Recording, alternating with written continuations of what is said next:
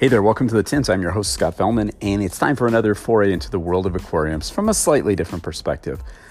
Today, I just want to do a, a little quick hit. In fact, I'll probably do a few little quick hits today on some topics people have, have uh, brought up before. And I think it's kind of fun to touch on these things once in a while. So, for example, today we're going to talk about more than more than you think that geology, as opposed to leaves and twigs and stuff, influences blackwater habitats, both in the wild and, believe it or not, in the aquarium. And as we sort of delve deeper into the world of botanical method aquariums and blackwater, which is somehow they're weaved together, which makes sense, I think it becomes more and more important for us to understand how the wild blackwater habitats of the world work, specifically how they form and what their physical characteristics are. So it's easy for us to just totally cliche it and say that, you know, black water is water that has a low pH caused by, you know, dissolved organic materials and looks the color of tea, you know, the standard aquarium line that's used for decades. Not untrue, but not really all that helpful in understanding what the hell this stuff is. And more important, understanding why it has these characteristics. Well, it starts with the study of rocks. Geology. Yeah. Now, I should first start by freely admitting that I sort of well, dozed through the limited number of geog- you know, geology classes that I took in high school and in college. And I never knew at the time that, you know, that the time I spent in those classes drawing pictures on the back of my notebooks would ever come back to haunt me decades later when I have to refamiliarize myself with all this stuff. So my understanding is limited, but I'll convey what I do know to you guys here Blackwaters in areas like Amazonia, one of my fave locales, of course, drain from an area known to geologists as the Precambrian Guiana Shield. And that's an area which is comprised of sediments, including quartz, sandstone, shales, and conglomerates, uh, and they all stem from, you know, near the formation of the Earth around 4.6 billion years ago. And as a result, of lots of geological activity over the eons, a soil type consisting of whitish sands called podzol is formed. We've talked about podzol before, haven't we? Uh, podzols typically derive from quartz rich sands, sandstone, and other sedimentary materials in areas of high precipitation, you know, like the Amazon. So typically, podzols are lousy for growing stuff because they're sandy, have little moisture, and even less nutrients. A process called podzolization, what else would it be called, right? um, occurs where the decomposition of organic matter is inhibited. So, numerous microbes and plants consume some of the nitrogen and, while eaten by other organisms, convey what's left to the even lower lying forest habitats. So, the Amazonian Blackwater rivers are largely depleted in nutrients, having passed through the lowland forest soils as groundwater from which weathering has already occurred. We could talk about, you could re- look up weathering, it's an interesting topic on its own. Anyway, as a result, layers of acidic organics build up. With these rather acidic conditions, deficiency of nutrients further slows the decomposition of the organics. So, yeah, lousy soil for growing stuff. But guess what? They form the basis of the substrate in pretty much any Amazonian aquatic habitat. And the water which flows over this soil is what we call black water, which achieves its unique color from a really high content of dissolved, you know, fulvic and humic substances, poor in nutrients and electrolytes. It's characterized by having sodium as one of its major cations, ions, which are ions which with fewer electrons than protons, giving them a positive charge. Basically, what that means is that it has low alkalinity. Typically, the pH and electrical, you know, conductivity values are super, super low.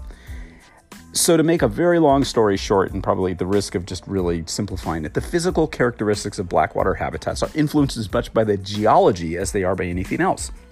That is to say, all of the dissolved humic substances which give these bodies of water their unique look are enabled by geological properties that are found in the region. And from a trace element perspective, that's the reefer in me, you know, just only a few trace elements are present in consistent concentration variabilities to influence the chemistry of these water. Like this water has very low concentrations of trace elements, and you could look up online which ones specifically are present. Now, this is probably more than you ever care to know about how, you know, sand works in your blackwater habitats, but I think it's important to understand that it's all kind of related.